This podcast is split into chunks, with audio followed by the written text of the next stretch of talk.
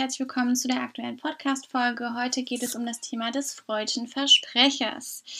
Es ist belegt, dass sich die Menschen ähm, alle zehn Minuten vertauschen im Bezug auf ähm, Worte und Silben, Laute, Wörter und Redewendungen. Das heißt also, wir versprechen uns ähm, also immer, sagen wir mal, pro tausend Wörter. Das ist relativ oft, wenn wir überlegen, was wir so den ganzen Tag erzählen.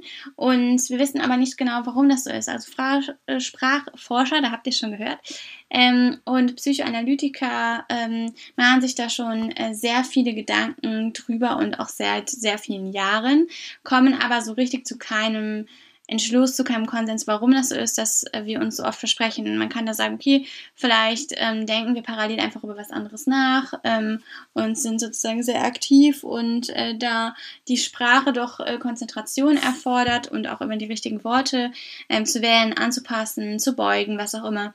Ähm, genau, erfordert es sehr viel Kapazität und wenn wir parallel etwas denken, dann kommt es dann zu Versprechern sozusagen, weil wir da sozusagen kurz überfordert sind. Vielleicht, wie auch immer. Das sind äh, alles Theorien, ähm, die es gibt. Und ähm, ja, Psychoanalytiker berufen sich auch hier auf Sigmund Freud, das ist sozusagen der Urvater ähm, der Psychoanalyse, ist ähm, Psychoanalytiker sozusagen und ähm, ja, hat sich mit dem Unterbewussten sehr stark auseinandergesetzt, mit dem Unterbewussten eines Menschen. Ähm, er hat zum Beispiel den Begriff über Ich, Ich und Es sehr geprägt, ähm, das sozusagen als Grundkonzept einer Person dient. Hierbei wäre zum Beispiel kurz erwähnt jetzt, dass das Es alle Triebe sind, also alles, was wir ja unbedingt wollen, was wir irgendwie Lust zum Beispiel, das ist alles ein Trieb, alles was irgendwie uns ja ganz stark motiviert sozusagen, also was wir ganz stark haben wollen. Das Ich vermittelt zwischen diesen Trieben, also das, was wir unbedingt haben wollen, und dem Über-Ich, und zwar bildet das Über-Ich alle moralischen Konzepte, Werte und vor allen Dingen ähm, ja, Verhaltensweisen, die uns meist unsere Eltern oder andere wichtige Bezugspersonen von uns beigebracht haben. Also wie zum Beispiel, man soll das nicht man soll jenes nicht, wie auch immer. Genau, das ist da sozusagen ein moralisches Kostüm, ein Wertenetz, ein Wertesystem, Moralsystem mitgegeben wurde, ähm, das wir auch irgendwie befolgen wollen und ähm, was uns sozusagen eingeimpft sozusagen wurde durch unsere Kindheit, ähm, eben durch den Erziehungsstil der Eltern oder andere Erziehungsberechtigter, genau, dass wir also dadurch einfach geprägt sind. Und jetzt vermittelt sozusagen unser Ich zwischen den Trieben und diesem Oralkonzept äh, und dem, was wir mitbekommen haben, wie wir erzogen wurden und so weiter und ähm, findet da ähm, ja hoffentlich die beste Lösung und ja versucht sozusagen alle Lösungen zu finden und das ist dann das Verhalten, was wir letztendlich zeigen. Also wir wissen ja zum Beispiel manchmal, oh, ich würde jetzt gerne der Person eine klatschen, aber das wäre nicht sozial erwünscht, weil wir uns gerade in einer Sitzung befinden.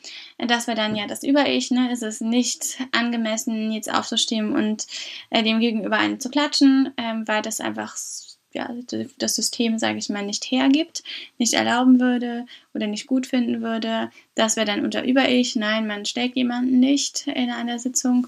Der Trieb wäre, ich will aber die Person schlagen und das Ich moderiert sozusagen dazwischen und sagt, ja, okay, du bist jetzt zwar sauer, aber du stehst jetzt nicht auf und klatscht der Person ein. Und dieses Verhalten dann, sauer sein, aber jemandem nicht irgendwie eine klatschen, ist dann von unserem Ich, wie gesagt, ausgehend, weil ja, das unser Verhalten darstellt.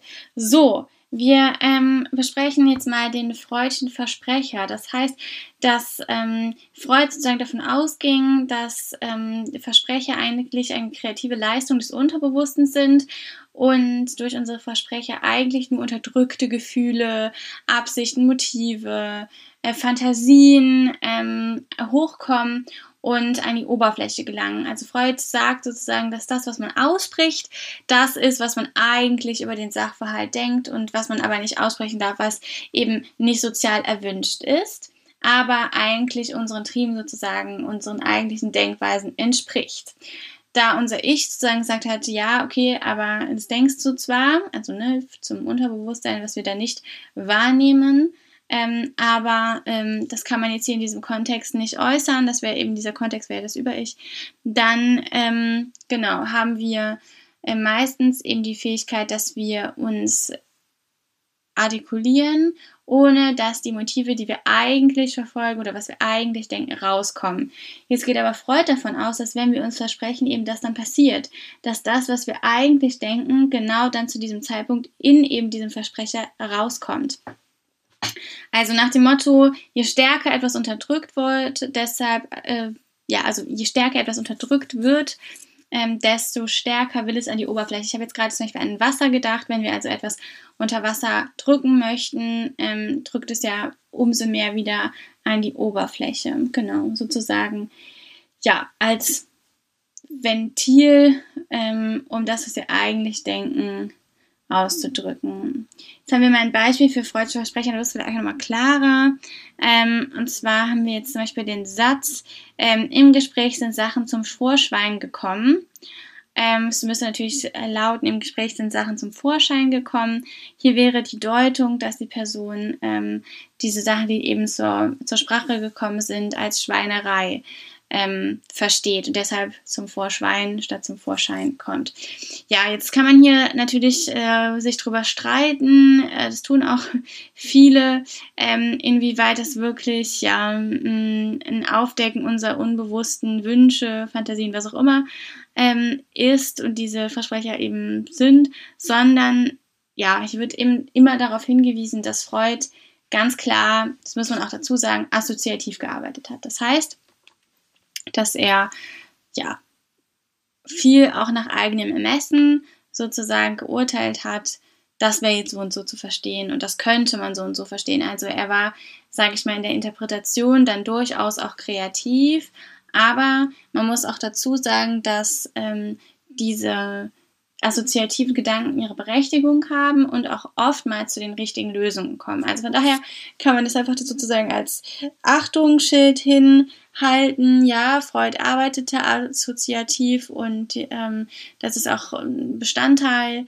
äh, vieler Verfahren, aber das ist halt auch manchmal gar nicht schlecht. Also Assoziation ähm, muss jetzt nicht immer verteufelt werden, muss jetzt auch nicht immer als schlecht sozusagen dargestellt werden. Ja, also sozusagen die Frage, inwieweit ein freudscher Versprecher tatsächlich Unbewusstes aufdeckt. Genau, das war aber die Theorie von Freud. Und ja, vielleicht beobachtet ihr mal, wann ihr euch versprecht und wann sich vielleicht andere versprechen.